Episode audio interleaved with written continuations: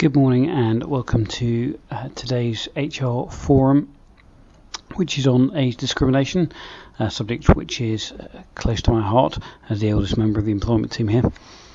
Uh, presenting with me on the subject is uh, Virginia Allen, who represents the more youthful end of the spectrum.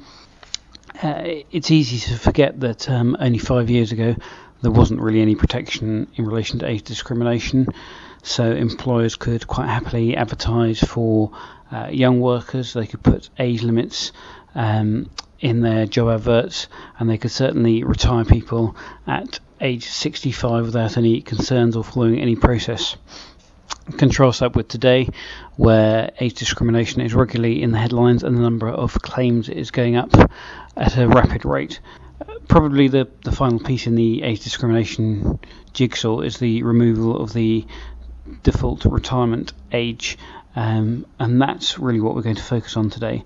Um, so what we're going to look at is, is some of the um, issues that have made the headlines recently, um, the increase in tribunal claims, um, the changes that are happening in April, including some of the transitional provisions, and then Virginia is going to look in more detail at how retirement is going to be justified post April 2011.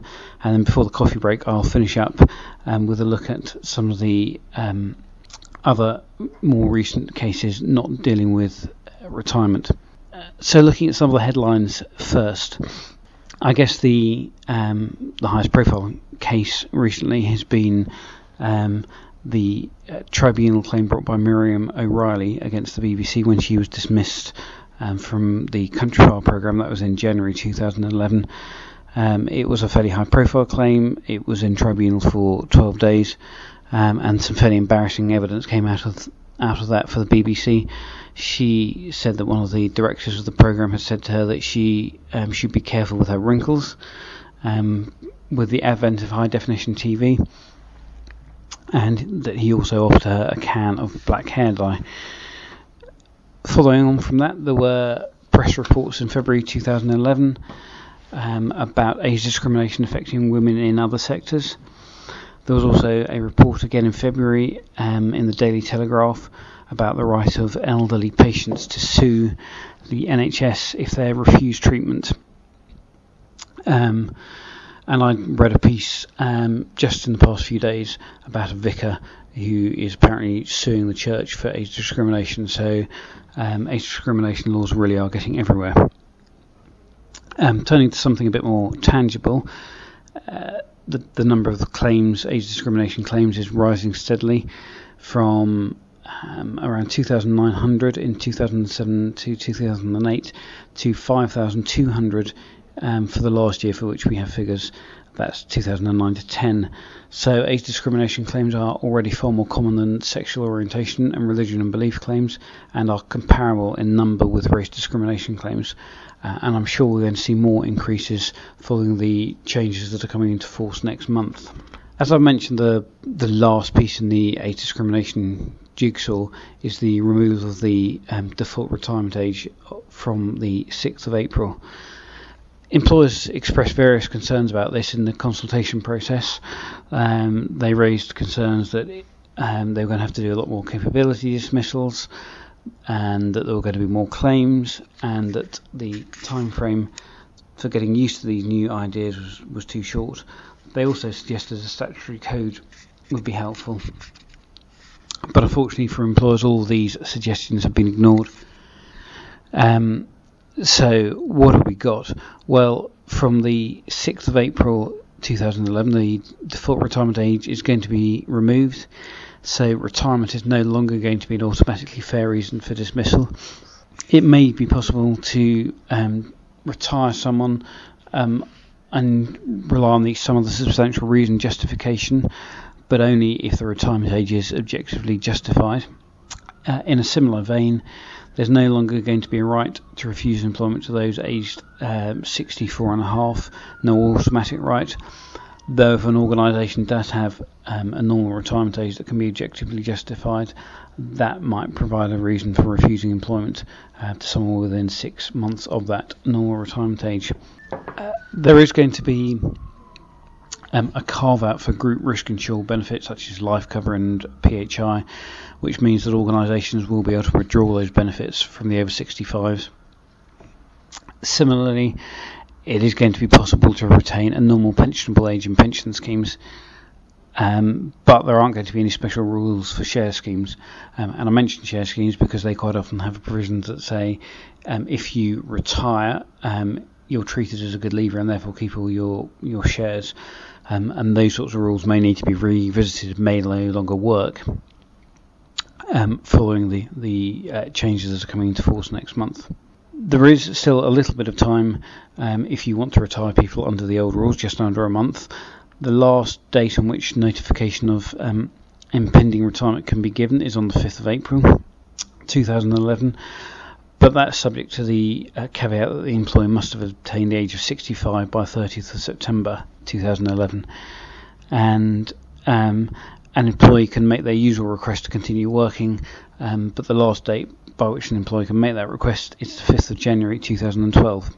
In practical terms, the maximum extension that an employee would want to give will be six months, because if an extension of longer than that were given, um, uh, that that would mean that it would no longer be possible to retire the employee under the old rules, and it would be necessary to objectively justify the new retirement date. Um, so in practice, the last date at which we're going to be seeing employees retiring under the um, the old rules is probably going to be um, the 5th of October 2012. I say probably because there's a bit of dispute between employers, um, employment lawyers, as to whether the correct date is the 3rd or the 4th or the 5th of October 2012. Um, but the key date to bear in mind is the last notification requirement um, must be given by the 5th of April 2011 so what is the position going to be after April 2011? Well, um, if you want to retire someone after that date, um, you won't have an automatic right to a forced retirement. You'll need to be able to justify the retirement age that you've got, um, and you'll need to follow a fair process. Um, justifying the retirement age you, you've got is probably going to involve some sort of audit process across your staff groups to identify if you need a normal retirement age at all for those staff groups, and if so, um, why, and what deciding what age that normal retirement age is going to be. Um, and again, thinking why um, it, it, needs to be that particular age.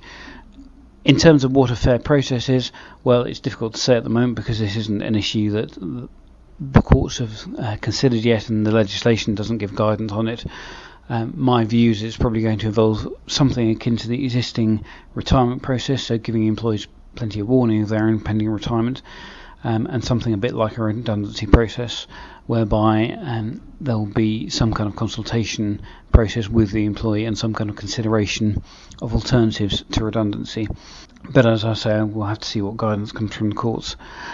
I'm going to hand over now to Virginia, um, who's going to look in more detail at, at, how employers should go about justifying retirement dismissals after the 5th of April uh, 2011. So, you'll all be asking yourselves the question of how to deal with retirements post October 2011. There is some limited guidance available to us on this. Firstly, the UK government has published a response to the consultation which states In the limited cases where retirements are an essential part of succession planning or necessary for health and safety reasons, it will remain open to the employer to retain a retirement age if this can be objectively justified. ACAS has also published some guidance which states employers will need to ensure that the retirement age meets a legitimate aim, for instance, workforce planning or the health and safety of individual employees. Now, it's clear from this guidance that it's only going to be in limited circumstances that employers can justify retiring employees post April 2011. And the only two reasons that have been given are succession or workforce planning or health and safety reasons. Now, for most of the organisations represented in the room today, it's only going to be succession or workforce planning that is actually relevant. But unhelpfully, the government guidance goes on to say It is not the case that older people in work block jobs for younger people. So, what this means is it's not going to be enough to simply say that retirement dismissals are carried out for the purposes of creating more room at the top for younger employees. You're going to have to be able to show more than that. Actually, the ACAS guidance focuses very much on performance managing all staff effectively, regardless of their age. And the purpose of, of this guidance seems to be very much to allay concerns raised by employees during the consultation process that there would be issues with older workers not performing properly. The conclusion we can draw from this is that performance related reasons are not going to be good enough to justify retirement. The ACAS guidance also encourages employers to ask their employees about their short and term, long term plans for the future. And again, this seems to be an attempt to allay concerns raised by employers that it would be difficult to plan their workforce if they're not able to carry out retirements. However, the ACAS guidance makes it clear that these questions should be asked of all employees, perhaps during the annual appraisal process, and certainly that older workers should not be singled out in this regard. So that's what the government guidance and the ACAS guidance tells us. What lessons can we learn from the existing case law on retirement? Well, there's been a body of European law which uh, has generally been fairly accepting of retirement dismissals. Um, the UK approach has been less accepting, although there's still been a, a, more generous approach adopted towards employers than that which is suggested by the guidance that I've just talked about. So, turning first to the European case law, the first case uh, which I'm going to talk about is that of Rosenbladt, which was referred to the ECJ by Germany in uh, the second half of last year. Now, this case involved a claimant working as a cleaner, and she had been working at the same army barracks for 39 years, working 10 hours a week and earning around 300 euros a month. When she reached the age of 65, she was forced to retire in accordance with the terms of a collective agreement. Now, at this stage, she was entitled to a state pension, but she wasn't very happy because this was less than her earnings that she had received during her cleaning job, so she brought an age discrimination claim. And the ECJ, when considering this claim, accepted that the aims of facilitating employment for young people, planning recruitment, and allowing good management of a firm's personnel in a balanced manner according to age were legitimate. And that was despite reservations being raised by the referring national court that in fact such automatic terminations had been widespread in Germany for a number of years without there being any impact on the employment situation there. Secondly, the referring court pointed out that in fact there was no evidence of any risk of an ageing workforce within the commercial cleaning sector. Nevertheless, the ECJ wasn't very interested in these arguments, um, and they also didn't seem to take uh, any interest in why 65 was the appropriate cut-off age as opposed to some other age. And what we can see here is a real contrast with the views being expressed in the UK consultation document, uh, where it's made clear that simply retiring people for the purposes of creating opportunities for younger people is not going to be good enough to justify a policy. Now, the second case on retirement, which was considered by the ECJ last year, was that of Georgiev, and this case related to Bulgarian university professors.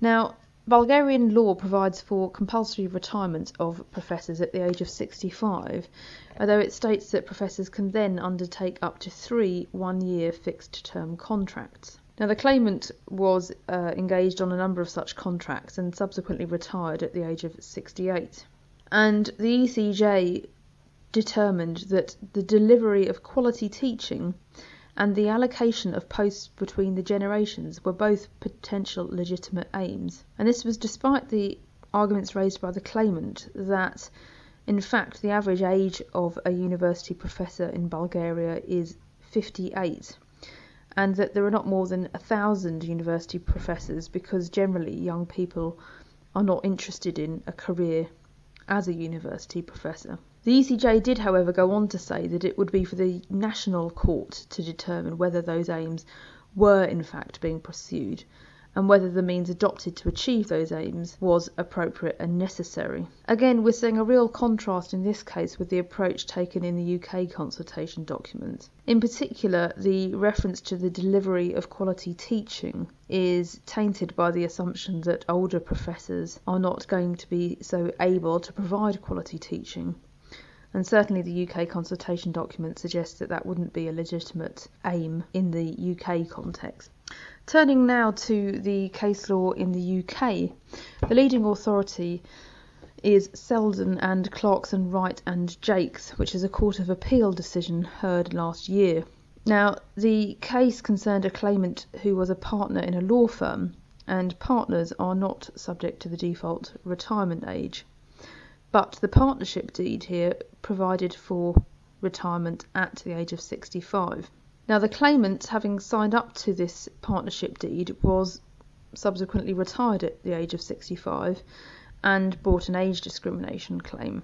The Employment Tribunal, upheld by both the EAT and the Court of Appeal, identified three legitimate aims being pursued by this retirement policy. Firstly, the creation of opportunities to make partner. Secondly, the facilitation of workforce planning and thirdly, congeniality. And what was meant by this concept of congeniality was essentially the avoidance of any need to performance manage older workers. The EAT did, however, say that the tribunal had failed to consider whether the the congeniality argument was proportionate, i.e., whether this need to avoid performance managing older partners could be met through some less discriminatory means. And they therefore asked for a new employment tribunal to consider that issue afresh. However, that didn't actually happen because the case was appealed to the Court of Appeal and it's now on appeal to the Supreme Court, so it remains to be seen what they will make of this case. I think in any case it's important to treat this decision with a little bit of caution Firstly, because the courts placed some emphasis on the relevance of the fact that the partners had consented to the policy of retiring them at 65. Clearly, in an employment context, the issue of consent is unlikely to be relevant. The other point to make is that the Court of Appeal placed much emphasis on the fact that the default retirement age chosen by the government was 65, and they felt that that meant that there was therefore no need for the respondent in this case to explain why they'd chosen 65 as the appropriate age as opposed to 66 or, or any other age. Clearly, if you're in the position of trying to justify retirement dismissals post April 2011, that isn't going to be a relevant factor either. So the next question is in light of everything that I've just said, how do you actually cope with the issue of retirement from April onwards? Well, the starting point is that it's going to be safer not to retain a retirement age at all. And it's worth bearing in mind that if you do retain a retirement age and you are subject to an age discrimination claim which you lose, it could be very expensive. And I say that because claimants are likely to be seeking compensation for the rest of their lives. And it may well be that compensation is awarded on that basis, although it would obviously have to be discounted to allow for contingencies, including in particular the obvious possibility that the individual may wish to give up work at some point. Furthermore, your older workers are likely to be on higher salaries, which again will push up the cost of compensating for such age discrimination claims. If, despite all of that, you still want to retain a retirement age, you're going to need to start by documenting the reasons for that. And it's going to be very important that you not only provide reasons but also evidence to justify those reasons. So, for example, if you were going to rely on the aim of workforce planning, you might need to do that by reference to uh, the demographics of your particular workplace. You will also need to actively consider whether there are less discriminatory alternatives which would achieve the same aim. Once you've done all of that, it's worth thinking about whether you want to consult your employees to try and get their buy in to the policy. And in any case, you'll need to review your employment contracts to check that they are up to date. Now, lastly, I wanted to talk about the example of Baker and Nats. Now, this is a case at the Employment Tribunal, which I was involved with in representing the claimants on a pro bono basis. Now, NATS is the National Air Traffic Control Service, and in this case, they were having to justify their recruitment policy of not taking on anybody over the age of 35 for trainee air traffic control jobs. Now, Nats were perfectly aware that this could cause them problems, and they had therefore gone to some trouble in actually justifying their policy. In particular, they had sought an expert on cognitive skills and cognitive decline and asked her to prepare a report on how age interacts with decline in cognitive skills. And this expert did this. She prepared a document which essentially said that as you get older, your cognitive abilities deteriorate, and therefore older people make less good air traffic controllers than younger people. So far, so good.